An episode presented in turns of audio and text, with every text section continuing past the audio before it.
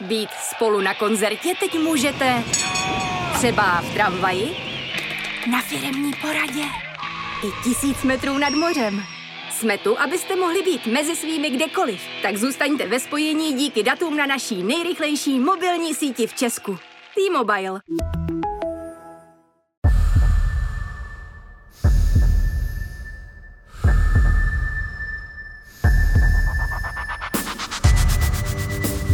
Posloucháte Výdech, podcastovou sérii Seznam zpráv o duševním zdraví. V minulém díle jsme si povídali o tom, jak a v jaké podobě se v našich životech objevuje environmentální žal.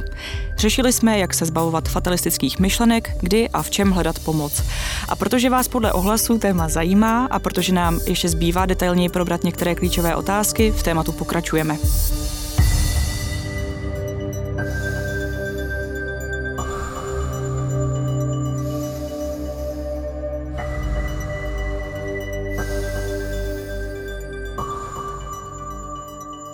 Ve studiu opět vítám psychoterapeutku Zeňku Voštovou. Dobrý, Dobrý den. den. Pojďme si hned na začátek možná ujasnit úplně základní věc, jak se v českém prostředí vyvíjí debata ohledně environmentálního žalu. Mám za to, že buď to lidi řeší, protože to pociťují, anebo to lidi možná spochybňují, vysmívají se tomu, protože tomu třeba moc nerozumí nebo vlastně neví, o co jde. Víme to dobře pojímat, to je vlastně to, co mě teď zajímá. Já bych řekla, že se to posouvá. Za ty asi čtyři roky, který se tomuhle tématu věnuju, se ta situace proměnila.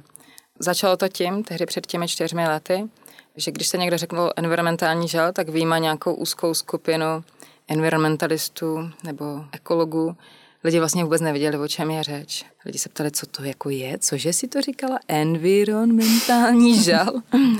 Dneska už je to téma, který, když zadáte do vyhledávače v češtině, tak se na to najde spousta odkazů, článků, rozhovorů. Odborných, nutno říct. Odborných. Uh-huh. A vlastně i díky tomuhle už to není takový stigma, tyhle emoce prožívat, za což jsem moc ráda. Stalo se to něco, co je nějakou jakoby legitimní součástí našeho emočního prožívání, aspoň tak, jak já to vnímám. Mm-hmm. Samozřejmě pořád ještě se můžeme setkat s reakcemi typu, co to je za blbost, jak to, že to řešíš, nebo Ježíš, teď ty myslíš hrozně černě. A to všechno může být zase jakoby odrazy nějakých vlastních obraných mechanismů těch lidí, kteří tohle říkají. Neříkám, že musí, jako museli bychom se možná víc doptávat, ale může to tak být, protože tam míra závažnosti klimatické krize, který v současnosti čelíme, v nás může spouštět nějaký pocit ohrožení a ten pocit ohrožení může být natolik paralizující, že někdy lidi radši zvolí třeba únik, popření, nějakou bagatelizaci, zesměšňování, protože to je ochrání před tím, aby si připustili, jak moc těžké téma to je. Vy jste říkala, že vám vlastně lidi třeba říkali, že co to je a že měli hmm. možná někdy třeba přehnané reakce na to. A setkávám se s tím docela často. To lidi smetou ze stolu s tím, že jo, to je to, co vykládá Greta Thunberg a hmm. podobně. Tam cítí to zesměšňování. Není vlastně to vstažení pouze k té Grétě, která se stala už nějakým jako symbolem vlastně. Nejde ani tak o ty její činy, ale spíše o to, jak to slovo rezonuje ve společnosti. Dost vlastně úzký vymezení toho zorného pole pro tohle téma.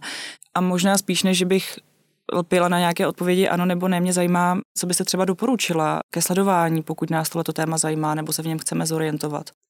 Já ještě jenom k tomu chci říct k té Gretě Thunberg. Já myslím, že ona je vlastně nějakým symbolem. Ona dovedla zaktivizovat celou vlastně generaci mladých lidí k tomu, aby dávali najevo, že to, co se děje, jim není jedno, že jim na tom záleží a k tomu, aby se vlastně spojili a začali nějakým způsobem ukazovat, že chtějí trochu jiný svět v tomhle vnímám ten její přínos jako nějak důležitý. A zároveň to může ve spoustě lidech něco probouzet, jak už jsme o tom mluvili.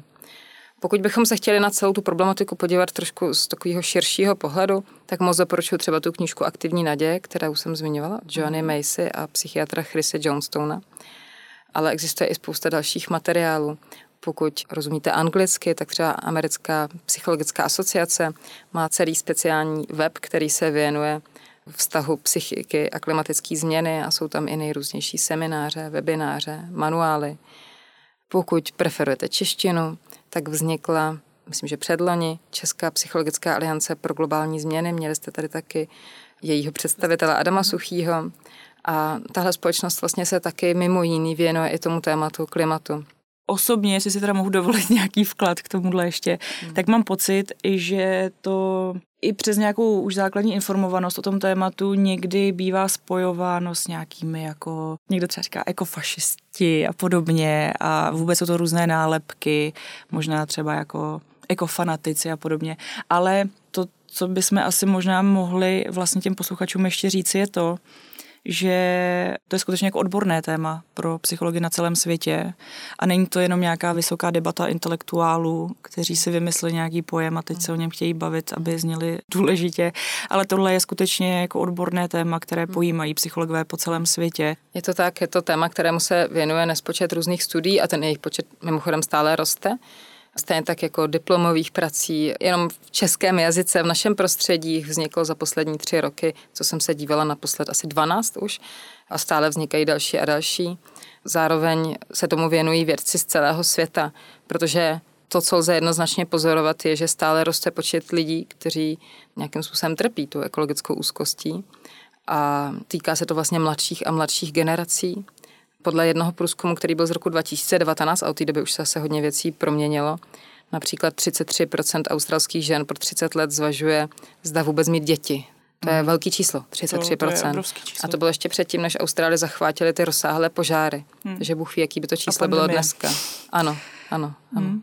Pokud tohle to zasadíme i do českého prostředí, tam asi čísla takové jsou, nejsou, nevíte? Až do nedávna u nás vlastně neexistoval žádný konkrétní výzkum, který by se zabýval přímo ekologickou úzkostí nebo environmentálním žalem.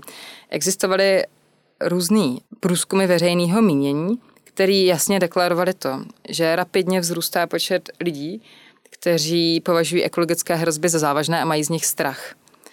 Teď si nepamatuju ty přesné čísla, ale ten nárůst byl o desítky procent ročně u nás v České republice, což je nárůst, který podle samotného ředitele STEMu byl absolutně bezprecedentní. Teď máme nicméně tu studii, kterou já jsem zmiňovala v tom minulém dílu, a to je studie, kterou provedl Green Dog, taková platforma ve spolupráci s Masarykovou univerzitou, a která se ptala lidí na emoce spjatý přímo s klimatickou změnou. A ten průzkum říká, že pětina lidí u nás v České republice prožívá silně pocity strachu, bezmoci, úzkosti a tak dále. A zároveň myslím, že zhruba polovina lidí nějakým způsobem ty emoce pociťuje. Bylo by otázkou, kolik lidí s tím potom třeba nějak vědomě pracuje, mm-hmm. ale to se asi nedozvíme, jen tak uvidíme, třeba budou nějaké ohlasy na naše tady povídání. Nicméně, vy jste i zmiňovala tedy, že v českém prostředí už to nějak mapujeme. Teď jenom navážu tím, že právě na konci září agentura STEM vydala průzkum, z něhož vyplývá, že tedy většina obyvatel Česka skutečně chce chránit klima a nespochybňuje globální oteplování a nějaký lidský faktor Nicméně o konkrétních opatření toho patrně tedy podle průzkumu víme poměrně málo a hlavně se neschodneme na tom, jaká opatření přijímat a tam vlastně dochází k velkým svárům. Tak mě zajímá, a vztahu to zase k psychologii, jestli dokážete si třeba vysvětlit vy osobně, proč v nás vyvolává strach, pomyšlení na nějaké řešení, na to, že bychom jako našli nějakou cestu jako společnost, hmm. jak to vyřešit, nebo spíš než vyřešit, jak to pojímat.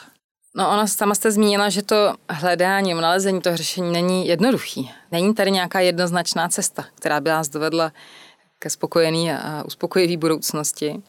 A možná právě ta nejednoznačnost a ohromná vlastně míra nejistoty, kterou to téma přináší, nás může blokovat v tom podniknout vůbec nějaký kroky ke změně.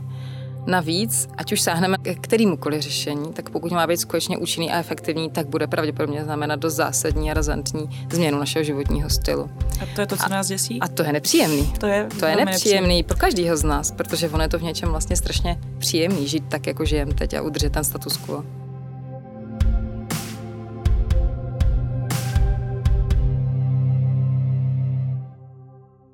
No, čeká nás evidentně tedy velký úkol. Ještě možná větší úkol, ale čeká ty, kteří odmítají přijmout vůbec ten fakt klimatické změny a vnímají to třeba jako nějakou politickou věc, celkový výmysl společnosti.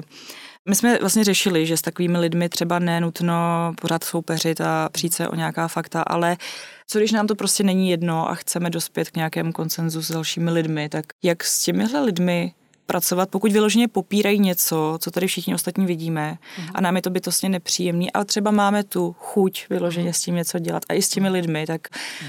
vy jste zmiňovala, že tedy je důležité možná jenom najít třeba společnou řeč a pochopit motivace těch lidí, proč to dělají. Já vlastně narážím na to, že jsem se setkala i s tím, že skutečně dochází někdy k takovému tomu generačnímu sporu, byť nemám to označení úplně ráda, ale úplně markantní to bylo třeba v případě, kdy jedna česká influencerka se svěřila na sociálních sítích se svými pocity, které se asi dají popsat jako environmentální žal. Bylo to po těch požárech v Řensku a bývalý premiér Mirek Topolánek se jí tam veřejně vysmál a teď tam začala hmm. válka vlastně na sociálních sítích, to nemusíme nutně řešit, ale jak pracovat s tím, když nás zase někdo veřejně třeba ostrakizuje, pokud s tím na sociálních sítích takhle vystupujeme? Jak se jako bránit, aby jsme nebyli jenom vlastně za ty hysterické, kteří volají po nějakých změnách. Před hmm. takhle to často vypadá, hmm. že se vlastně vysmívá tomu člověku, který nějaké téma otevře. Ono i to, když říkáte, aby jsme nebyli za hysterický, ono právě to někdy, tak to taky mimochodem pojmenovává Johna Macy ve své knižce Coming Back to Life, že právě tahle obava, aby jsme nebyli považováni za příliš emocionální, nás může blokovat v tom, abychom vůbec dávali průchod těm svým emocím. Mimo jiný, tam ještě spousta dalších blokátorů. A proto mi přijde dobrý ve společnosti nějakým způsobem kultivovat to, že je to v pořádku cítit emoce, že je v pořádku je prožívat a někdy je možná i v pořádku být hysterický, když to tak řeknu, nebo hysterická. Pokud se jedná o to vystupování na sociálních sítích, je to prostředí, který může být mimořádně zraňující, je to náročný a proto mi přijde znova podstatný vracet se k těm svým zdrojům.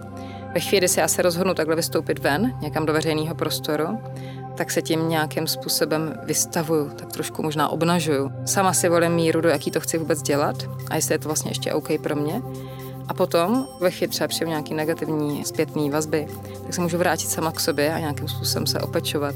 Ať už ve spojitosti s lidmi, který stojí při mě, o který se můžu opřít, nebo v tom, že já se opřu o to, čemu já věřím a kdo jsem já, že to je úplně v pořádku, úplně legitimní, že si za tím nějakým způsobem stojím, za tím svým prožíváním.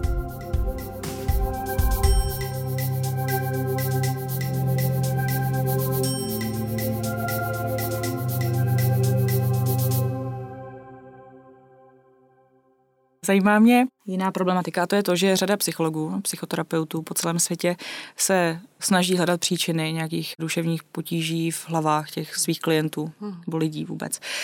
Nicméně ten environmentální žal je odlišný v tom, že to jsou nějaké objektivní události o vnějším světě, v tom je ten velký rozdíl. A těžko asi je vyřešíme nějakou individuální léčbou nebo terapií. Bohužel, ale někteří stále tvrdí, že jde třeba o projekci vlastních nejistot. Určitě se se s tím taky setkala. Tak mě zajímá, co na to vlastně říkáte. Hmm. Jaký je váš hmm. třeba hmm. ten protiargument? Máte pravdu? Je to postoj, který vnímám u části té psychologické obce. Je to mimo jiný i z toho důvodu, že to naše vzdělání psychologické je v tomhle směru hodně vedeno. Na žádných katedrách psychologie v České republice, pokud vím, tak není v současné době jediný předmět, který by se týkal duševního stavu člověka a přírody, přestože jsou to vzájemně propojené nádoby. Tradiční mainstreamová psychologie je ostatně stejně jako celá naše západní společnost hodně vedena k tomu, abychom za nějakým individuálním utrpením hledali patologii toho člověka, co vlastně je s ním špatně, co se u něj konkrétně může změnit, aby on to začal vnímat jakoby správně. A potom ho šoupnem zpátky do toho z mýho pohledu nemocného světa. Ať to, si co, poradí. Ať si poradí. To, co já si myslím, je, že je potřeba léčit současně ty lidi jako jedince, ale současně ten svět. Nejsem jediná, kdo si to myslí. Například v New Yorku vznikla taková experimentální klinika při New Yorkské univerzitě, která se snaží takzvaně jako předepisovat lidem aktivismus. To znamená, když za nima přijdou lidi, že řeší nějaký jako psychický problém, že jim není dobře, tak společně s tím člověkem vymyslí, co by mohli ve svém okolí změnit, aby se mu tam žilo líp. A tím on vlastně léčí sám sebe a svůj pocit bezmoci nebo čehokoliv jiného, ale zároveň tím léčí to svoje prostředí, ve kterém žije. A ten Naštěstí. aktivismus, pardon, to je hmm. ale myšleno tak, mm. že nesvoláváme nutně demonstrace, mm. ale to, že... Jo, super, že se na to ptáte. Mm. Používám slovo aktivismus v širším slova mm. smyslu. Ano. Aktivismus, jakýkoliv naše počínání, který směřuje k nějaký péči o náš jako vnější svět, ať už o přírodu, o komunitu, o naší klidně jenom ulici nebo čtvrť, anebo péči o nějaký globální měřítko, může to být i třeba vstup do politiky. Zároveň, co bych ale chtěla říct, je, že ten přístup psychologie a té obce odborný se vlastně postupně mění, aspoň tak, jak já to vnímám. Čím dál tím větší počet psychoterapeutů a psychologů se o to téma zajímá. Kolegyně Barbara Ernest a Kateřina Ožanová dělali letos velkou konferenci psychoterapeutickou, která se jmenovala Dělat vlny a byla o tom, jak my jako psychoterapeuti můžeme ovlivňovat vnější svět, když je tím naším klientem vlastně nejenom ten člověk, ale i ten svět. Ta konference měla ohromný ohlasy, byla úplně naplněná. Já jsem tam taky vystupovala se svým příspěvkem environmentálním žalu. Byl o něj velký zájem, mě to hrozně potěšilo, protože bylo vidět, že to téma nějakým způsobem rezonuje a ty terapeuti na něj slyší. A ten důvod, proč mě to těší, je, že potom, když přijdou klienti za takovým terapeutem, který nějakým způsobem reflektuje tohle téma, tak si nebudou připadat, aspoň v mý představě, si ten klient nebude připadat, že ten terapeut nějakým způsobem to téma bagatelizuje, schazuje nebo za ním hledá právě ten jeho individuální příběh, ale že se umí nějak přiznat legitimitu těch emocí jaká by měla být ta cesta člověka, který si třeba uvědomuje, že ho to paralyzuje až příliš. Protože nám vlastně psala jedna posluchačka, je to shodou okolností ta stejná, která tvrdí, že nechce mít děti, že se to uvědomila plně a říká, že jí to někdy vyloženě paralyzuje, že třeba nemůže pracovat, že to není doléhá příliš a tam asi patrně by možná mohla, měla, nevíme, dojít k poznání, že teda asi potřebuje odbornou pomoc. Nevím, teď hmm. možná mě... Ty cesty toho člověka můžou být různý. Někdo si umí pomoct sám tím, že začne meditovat, běhat, chodit do přírody, hmm. nebo začne být aktivistou, třeba se spojí s nějakým hnutím, když to tak řeknu. Ale taky si může vyhledat tu individuální terapeutickou podporu, nebo může přijít na nějaký ze skupinových workshopů, který z mých zkušenosti jsou taky velmi léčivý, protože to sdílení v nějakém kruhu lidí, kteří vnímají tu danou problematiku nějakou podobnou optikou, je velmi léčivý samo o sobě. A pokud tedy ten člověk nedokáže už třeba vykonávat nějaké povinnosti, hmm. může to být ta práce, nebo třeba zanedbává sám sebe, jakou cestou by mohl najít někoho, kdo by mu porozuměl právě v oblasti psychoterapie. Byť víme, že to není jediná cesta, to jsme popsali. Já bych možná doporučila se třeba poptat známých kamarádů, jestli mají tip na nějakou dobrou terapeutku nebo terapeuta pokud bych schromáždila více takových typů, tak bych se podívala na jejich webové stránky, podívala se, jak mi rezonují, případně, že jestli existují od toho odborníka nějaké články, webináře, semináře, texty, něco, co by mi ho mohlo nějak přiblížit a zjistit, jestli je mi u něj fajn. A zároveň lze taky prostě přijít na jedno, dvě, tři sezení a zjistit, jestli nám to nějak společně klape, jestli nějak souzníme v tom světonázoru a zároveň, jestli je to někdo, ke komu můžu mít důvěru, koho se můžu cítit bezpečně.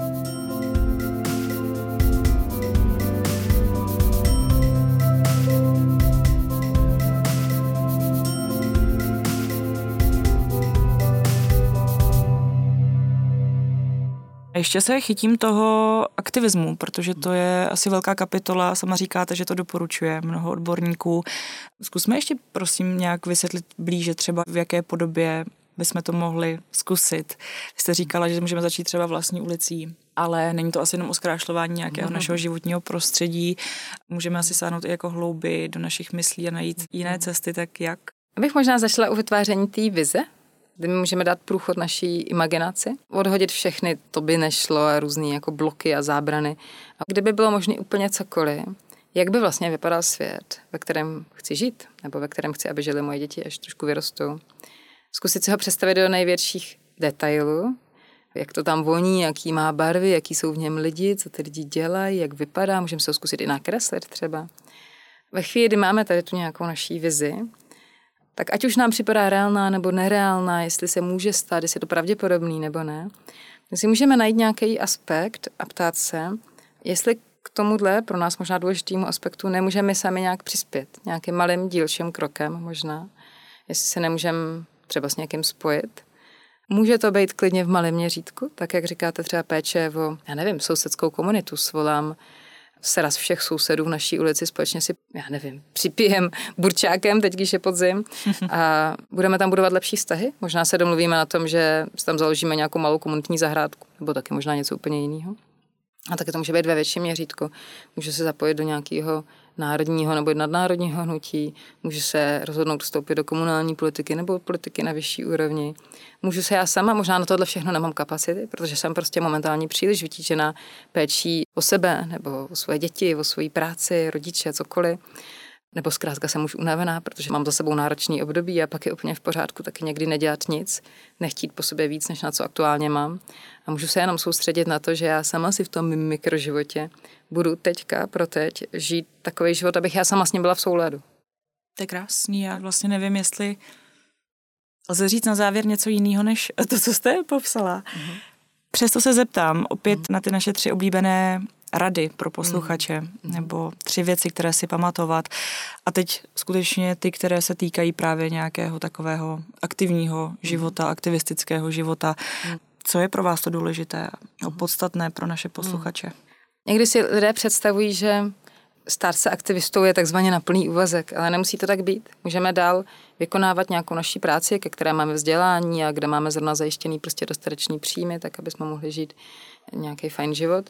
Ale zároveň si můžeme najít něco, čím můžeme náš svět dělat třeba trochu lepším, nebo krásnějším, nebo smysluplnějším. I kdyby to měla být jedna nějaká drobnost, tak může nás to nasytit nějakým pocitem smysluplnosti. A Nikdy nevíme, jestli se to třeba nerozroste. Znám lidi, kteří takhle od jedné malé drobnosti postupně přešli až k tomu, že se to stali jejich full-time job, a nebo tím inspirovali ostatní lidi. Tak to je možná jeden typ. Druhý typ je, pokud je vám těžko, nebojte se vyhledat pomoc. Může to být pomoc u vašich přátel, rodiny, širší komunity, anebo taky pomoc u odborníků, třeba psychoterapeuta nebo psychoterapeutky. Není na tom nic špatného, je to stejný, jako když je člověk blbě, tak jde k doktorovi, tak když je člověk blbě psychicky, je úplně OK, je úplně legitimní se prostě obrátit na odborníka. Někdy se za mnou přichází lidé s tím, že si nejsou jistí, jestli ty jejich problémy jsou vlastně dost velké, jestli neobsazují moji kapacitu a neberou místo někomu jinému, kdo má závažnější problémy. Tak chci jenom říct, že v mých očích není žádný problém příliš malej. Vlastně všechno je nějak důležitý, stojí za to, aby jsme tomu poskytli péči. A třetí, poslední tip. Vy jste se skoro uklonila jako nějaké jogínské póze. možná, možná, ten, možná ten poslední tip je, je prostě vděčnost. Vděčnost nás má kapacitu krásně vracet do přítomnosti posiluje nás a navíc, jak říká Joanna Macy, je nejlepším lékem na naší konzumní a materiální společnost, protože přesouvá pozornost toho, co není, k tomu, co je a tím nás neodvádí vlastně k tomu, abychom dále třeba nakupovali další, další materiální věci, ale vede nás k tomu, že jsme vděční za to, co už máme. Vám tohle všechno, co říkáte, pomáhá k výdechu? Určitě. Tak to je ideální.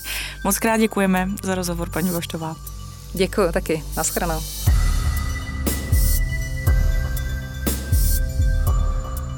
A děkujeme i vám, posluchačům, že jste si poslechli další díl série Výdech. Poslouchejte nás dál na Seznam zprávách, podcasty.cz nebo si nás přidejte k odběru v podcastové aplikaci, ať je to třeba Apple Podcast nebo Spotify. O čem bychom se měli bavit příště? Pište nám na e-mail výdech.cz. Uslyšíme se za týden.